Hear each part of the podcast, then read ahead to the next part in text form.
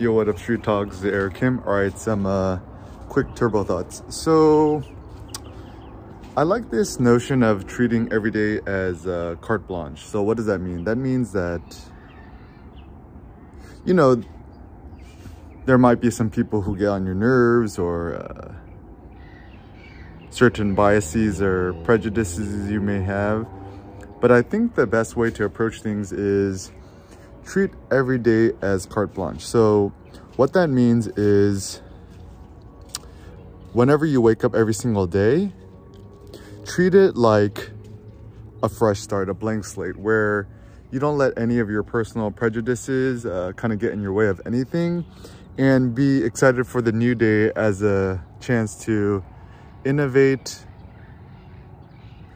And it's, it's kind of tricky because to start every day truly 100% carte blanche can be quite um, mentally expensive insofar much as you always have to decide uh, doing something new every single day as a new approach. However, the reason why this is such a great strategy is that if you treat every day as carte blanche, every day is full of uh, new opportunities. It's every day is full of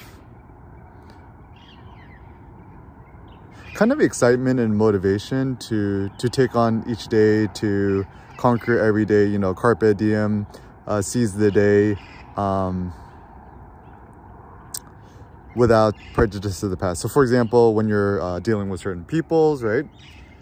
I do like the idea that rather like every day the the the slate is kind of wiped clean which means any annoyances or prejudices or uh, kind of petty things or annoyances from others, you pretend like it just never happened. And I think this is good because it will allow us to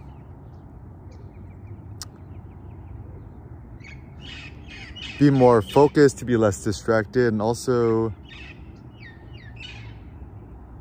to have a clearer mind space in order to pursue things that you love with a passion, enthusiasm, and focus, and also with others to, I suppose, to be more forgiving of people or to be less annoyed by people or to be kind of more uh, indifferent towards people. So we could apply this with almost everything your devices, your tools, your aesthetics, your approach in life, treat every single day as carte blanche.